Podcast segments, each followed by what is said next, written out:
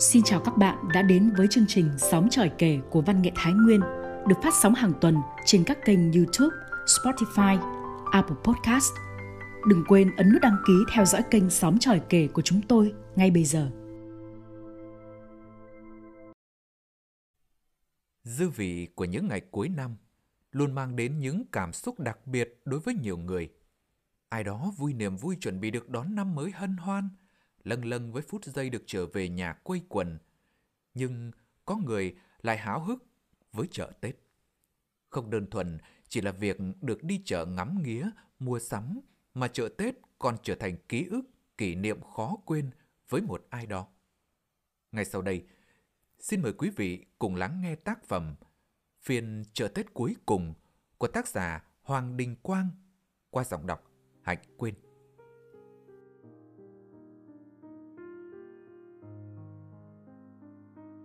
Cho đến tận bây giờ, đã hơn 30 năm qua rồi, nhưng không hiểu sao tôi vẫn cứ đinh ninh rằng Tiết Đại Hàn phải rơi vào ngày 26 tháng Chạp. Dù rằng lịch thiên văn không hẳn năm nào cũng vậy. Đó là một ngày gió rét xéo xa cắt thịt, mưa phùn răng như bột muối trắng trời. Còn con đường đất đỏ chen lẫn đá quậy từ nhà tôi ra chợ ba hàng lép nhép bùn ngày 26 tháng Chạp, có thể gọi là 26 Tết được rồi. Là ngày mà chợ ba hàng họp phiên cuối cùng trong năm.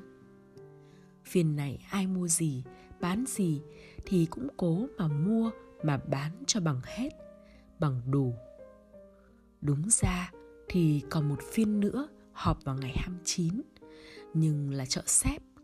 Phiên của chợ đồn Sơn Cốt chuyển ra, lại cận quá rồi năm nào tháng thiếu, 29 bắt làm 30. Ai bí quá chạy ra mua mắm mùi, củ su hào hoặc tí dầu, tí mắm mà thôi. Hàng năm, buổi học cuối cùng của chúng tôi là vào ngày 25, sau đó khuân bàn ghế đi gửi để nghỉ Tết. Tối hôm ấy, tôi cuộn tròn mình vào cái chăn chiên vùi trong ổ rơm thơm thơm mùi mày lúa – mà háo hức chờ cho mau sáng. Tôi nhầm tính, mình có năm hào trong túi. Với tôi, năm hào cho một phiên chợ là thật to.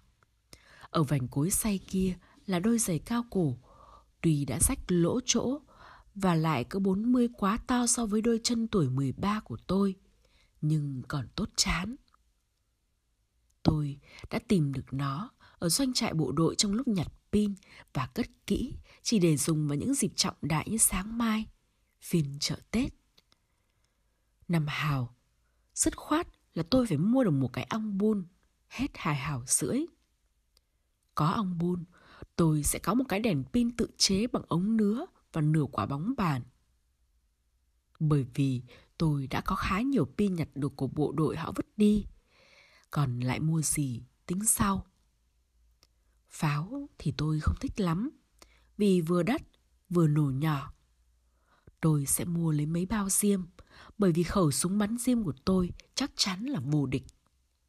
Nó được tôi tự chế bằng một cái van xe đạp cũ. Sau khi gỡ bỏ cái hạt gạo, tôi nhét một que diêm và bít lại.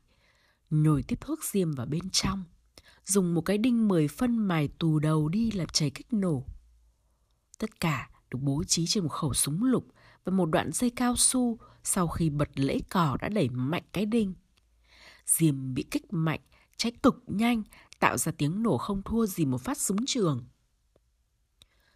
Trong lúc đang lơ mơ, nghĩ về ngày mai hạnh phúc của mình, tình cờ tôi đè phải cái gì nho nhỏ, tròn tròn trong túi áo. À, chiều nay thằng Phúc Trèo vừa cho tôi một cái ong bun đã bị cháy đứt dây tóc. Nó bày cho tôi cách đánh cháo của bà hàng xén. Tôi thấy cũng hay, nhưng liệu có an toàn không? Thôi được, để mai hãng tính. Tôi cọ quậy lần cuối cùng và quyết tâm nhắm mắt. Đang lơ mơ thì có người kéo chăn làm tôi giật mình dụi mắt, vừa bực lại vừa sợ. Sợ là sợ bố tôi sai đi đâu vào giờ này thì chỉ có mà chết. Nhưng tôi nhìn thấy bố vẫn đang ngồi trẻ lạt sang cạnh bếp. Tiếng con gái thì thào. Hoàng ngủ rồi à? Này, chị bảo này. Chị cắm. tưởng ai? Mà sao chị tìm tôi đêm hôm thế này lại ăn mặc phong phanh thế kia? Chị ngồi sát vào tôi thì thầm. Mai em có đi chợ không? Tôi gật đầu. Có à? Thế chị bảo thế này nhá. Sáng mai em ra đón ngõ cho chị. Chị bán đắt hàng, mau hết đến trưa. Chị cho hai hào mà mua pháo. Tôi nhỏm dậy, gió lùa hưu hưu vào mặt. Vào cổ làm tôi rụt đầu lại. Chị bán gì? Lại bòng mà. Nhỡ sáng mai u em không gọi em ngủ quên thì sao? Quỳnh là quên thế nào? Chị kéo dài hai tiếng thế nào một cách âu yếm. Hay là chị ngủ đây với em, sáng mai cùng dậy? Không được, chị còn phải về xay nốt nắm gạo. Em có sang ngủ với chị thì sang. Rét lắm, em chả đi đâu. Sáng mai em dậy trước chị cho mà xem. Tôi lăn đùng ra ổ sơm, nhắm mắt, mặc kệ chị Tầm. Thật ra tôi cũng thích sang ngủ với chị Tầm. Ngủ với chị ấm lắm. Có hôm chị còn ôm chặt lấy tôi. Lúc chị phải dậy nấu cám, tôi còn cố kéo chị nằm với tôi một lúc. Nhưng từ hôm anh tước chê tôi là quân ngủ với đàn bà, rằng đít đàn bà bằng ba đống giấm, tôi đâm ngượng. Nên chỉ hôm nào rét lắm hoặc đi chơi về khuya sợ không dám gọi bố mở cửa thì tôi mới sang ngủ với chị Tầm. Chị Tầm là con gái bác Khuê. Tôi gọi là bác, nhưng bác Khuê không họ hàng gì với nhà tôi. Gia đình bác hồi tản cư chạy Tây từ mãi dưới Hà Đông lên. Sau hòa bình, gia đình bác không về quê nữa mà ở lại chung với nhà tôi trên miếng đất ông bà nội để lại cho bố. Họ nhà tôi nhỏ, bố tôi lại vốn quý người nên coi bác bá như anh chị hai bác cũng đối xử với nhà tôi như vậy. Mỗi khi nhà tôi có dỗ hoặc Tết, bác Khuê cũng đội gạo, đem tiền đến đóng như các cô chú tôi. Hai bác chỉ có mỗi chị Tầm. Năm ấy, chị 17. Tôi cũng biết tôi là thằng con ngỗ ngược. Bố tôi mấy lần dọa khiền cho tôi một trận, nhưng chưa làm được. Chỉ vì tôi không ăn trộm ăn cắp của ai, lại học giỏi. Tôi chỉ học ở lớp còn về nhà hầu như chẳng mấy khi phải học. Chiều nào cũng làm cặp quang sọt đi gấp phân. Tối đến ít khi phải dùng đến đèn dầu. Thế mà vẫn được lên lớp. Vẫn được khen, được cha mẹ khối đứa hàng xóm coi tôi là tấm gương cho chúng. Vậy thì chuyện đi ngủ đỗ hàng xóm là chuyện quá thường. Bố tôi còn ba thằng con trai nữa, tha hồ mà quát. Nghe tiếng quốc của chị ra đến đầu hè, tôi biết chị Tầm đã về. Tôi mỉm cười nghĩ bụng. Chịu khó dậy sớm đón ngõ, sờ tay vào gánh bồng của chị Tầm. Được hai hào. Thế là bốn liếng của ta có bảy hào rồi. Cũng khờ khớ. Tôi thấy người lớn vẫn hay hát. Phổ Yên có phố Ba Hàng, có chiêu đãi sở, có nàng lệ thanh – Nghe bảo từ hồi xưa, cả dãy phố huyện bây giờ chỉ có một hàng nước, một hàng xén và một hàng cắt tóc, nên người ta gọi là phố Ba Hàng, sau thành tên hành chính. Chiêu đãi sở là cái sở chiêu đãi người nhà, thường là vợ của các anh bộ đội thuộc sư đoàn 312. Còn nàng Lệ Thanh là bà Thanh khèo, bán quán nước, có anh con trai tên Đắc, làm chân quét chợ Ba Hàng, nên gọi là Đắc Vỏ.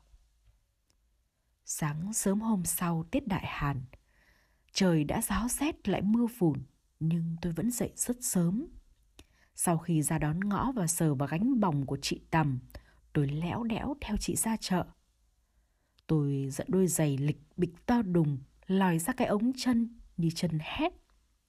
Có lẽ giống cái thằng người gỗ Pinocchio trong chuyện tôi đọc ké ở được nhà bà Phán Lan. Chồng tôi ai cũng phải bật cười.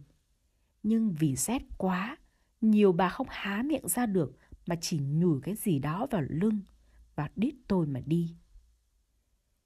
Từ nhà tôi ra chợ cũng xa, gần ba cây số. Nhìn chị Tầm gánh bỏng, sao mà điệu thế? Không biết vía tôi thế nào mà chị vừa đặt gánh xuống là có người nhao nhao hỏi mua. Hai hào một quả. Người chọn, người moi những quả dưới thúng làm bỏng lăn ra cả đất. Tôi cũng hăng hái nhặt hộ chị. Có người mua chưa kịp trả tiền, tôi dấn đến đòi ngay, sợ mất. Mãi đến lúc chỉ còn hơn chục quả vẹo, tôi để mặc chị Tầm, lỉnh vào chợ. Đang chen lấn, thấy hàng bánh trưng, bụng tôi bỗng đói ngấu. Tôi liều mình đĩnh đạc mua hẳn một cái, đứng dựa cột lều ăn ngay. Cái bánh chỉ mới hết có hai hào, còn ba hào vẫn mua được ong bun kia mà. Đi một lúc vì tin rằng thế nào chị Tầm cũng cho hai hào, nên tôi mua một hào kẹo rồi nhai tóp tép. Khi tôi quay ra tìm chị Tầm thì chả thấy chị đâu nữa. Tôi lò quá, còn có hai hào, làm sao mua nổi cái ong bun. Nó những hai hào rưỡi kia. Tôi tự trách mình, hai tay thọc túi quần vân về tờ giấy bạc hai hào màu xanh nhỏ. Bỗng tôi chạm phải cái bóng đèn pin đã đứt dây tóc mà Phúc trều cho tôi hôm qua.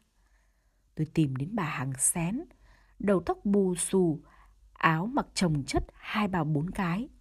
Dưới chân là đôi giày to xù, mồm há hoang hoác. Chồng tôi có vẻ một thằng nhóc du thủ, du thực lắm. Chẳng thế mà bà hàng xén tuy bận túi bụi nhưng vẫn liếc tôi cảnh giác. Tôi mân mê cái bóng đèn đến mức chảy nước trong túi áo rồi đánh bạo. Bà cho cháu xem cái ong bun. Vừa nói, tay tôi vừa thọc vào cái hộp đựng bóng đèn, cầm một cái giả vờ dơ lên trời soi xem dây tóc. Nhưng thực ra, theo lời dạy của thằng Phúc, tôi đã đánh cháo cái bóng đứt dây tóc, rồi chia ra cho bà hàng xén. Cháu trả bà ạ, cháu muốn mua một cái ba von 8 mà bà chỉ có hai von 5 thôi. Đáng lẽ tôi nên bỏ đi ngay, nhưng những bao diêm thống nhất hấp dẫn tôi quá, làm tôi cứ đứng ngây ra. Bà hàng xén nhìn tôi, rồi giật mình cầm cái bóng đèn pin mà tôi vừa bỏ vào hộp, miệng chu chéo. Thằng danh con, mày lừa bà cháu cái ông bun cháy. Anh Đắc ơi! Cũng đáng lẽ tôi phải thản nhiên mắng lại bà ta vu an giá họa thì tôi lại co cẳng chạy. Được vài bước tôi bị ngáng ngã, một bàn tay hộ pháp nhấc tôi dậy và một khuôn mặt dữ tợn ghé sát mặt tôi. Đắc vỏ. Lần đầu tiên tôi giáp mặt anh ta, nhưng tiếng đồn về đắc vỏ thì tôi đã nghe từ lâu, toàn những chuyện hãi hùng. Trong dư luận người lớn lúc bấy giờ, quét chợ là một nghề hèn hạ, nhưng anh ta có quyền hành lớn lắm. Ai vào chợ cũng phải nộp cho đắc vỏ một sản vật gì đó. Cà chua, khoai, sắn, lạc vừng, đó là những nông dân đem vào bán. Còn những tư thương chuyên nghiệp có môn bài thì anh ta là người bảo vệ thường xuyên và đắc lực của họ. Chợ họp năm ngày hai phiên, những ngày không họp chợ, đắc vỏ quét dọn khu chợ và bảo vệ cho những cái lều không bị phá hoại. Không nói, không rằng, đắc vỏ véo tai tôi lôi sảnh sạch về phía cổng chợ. Trời lạnh, một bên tai tôi không thấy đau, nhưng tưởng như đã rụng ra. Chợ Tết đông như nêm cối, tôi cố chỉ lại nhưng không được. Lòng hoang mang, chỉ sợ tin này mà đến tai bố tôi thì chết đòn.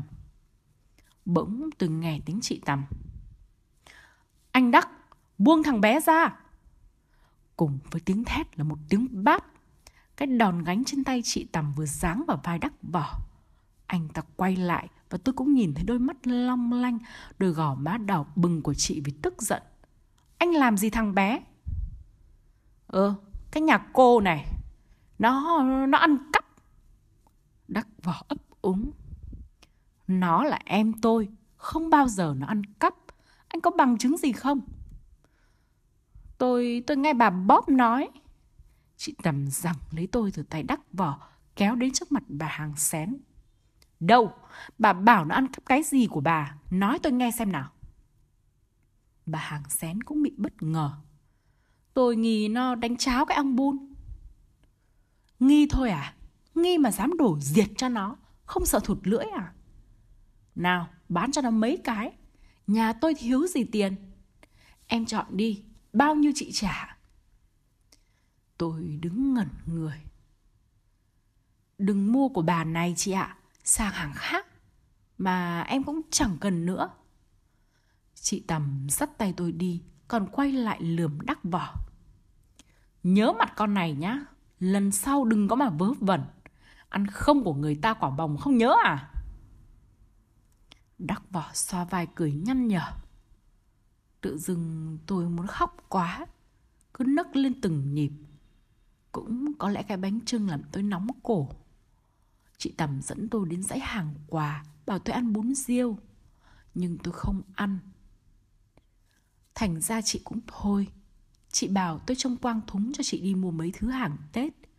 Lúc sau chị quay lại, tôi chìa cái ong bôn cho chị xem. Chị hỏi, em mua lúc nào thế? Em cháo của bà bóp đấy.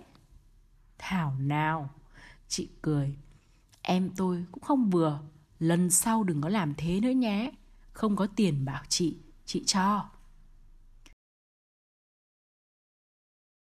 Gần trưa, hai chị em sắp gánh ra về. Qua cổng chợ, đến dãy mấy ông phó nháy. Chị bảo tôi ở ngoài. Chị vào đứng nhìn những cái cóc xê treo lủng lẳng trên dây. Chị chọn đi chọn lại mấy cái ướm thử lên ngực. Tôi ngoảnh mặt đi vì sợ phải nhìn vào cái đồ vật kỳ dị ấy của đàn bà. Những miếng vải may trần ba bốn lớp cuộn lại nhọn hoắt như những cái bù đài, mà những hôm ngủ chung với chị, thỉnh thoảng lại cọ vào lưng tôi, cứng cứng. Tôi không muốn hỏi, nhưng miệng vẫn cứ bật ra. Chị mua cái gì thế? Chị tầm lườm tôi, mặt đỏ bừng lên. Có nói, em cũng chẳng biết. Em mà không biết? Tôi cãi lại. Thế chị có áo mới chưa? Chị hứ một tiếng, rồi cất cái gói giấy xuống đáy thúng, cất đòn gạch, vẻ vẩy ra về. Đêm ấy về nhà, nằm một mình buồn và lạnh quá, lại sẵn cái đèn pin tự chế và đôi giày thùng cỡ 40 tôi chạy sang chui vào chăn với chị tầm không chờ chị ôm, tôi ghì lấy lưng chị, đầy vẻ biết ơn và thương mến.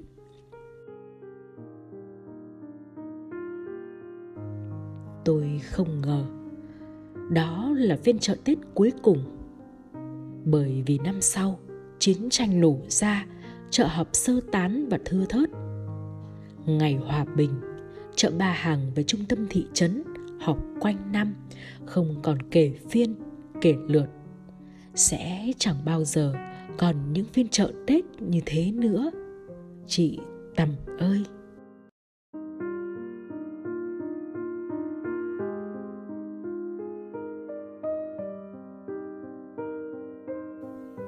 Quý vị và các bạn vừa lắng nghe tác phẩm Phiên chợ Tết cuối cùng của tác giả Hoàng Đình Quang. Hy vọng sau khi lắng nghe xong tác phẩm, quý vị sẽ tìm thấy cảm xúc chân thật của mình về những kỷ niệm của những ngày đi chợ Tết xưa cũ. Hẹn gặp lại quý vị trong những chương trình sau. Tạm biệt và thân ái.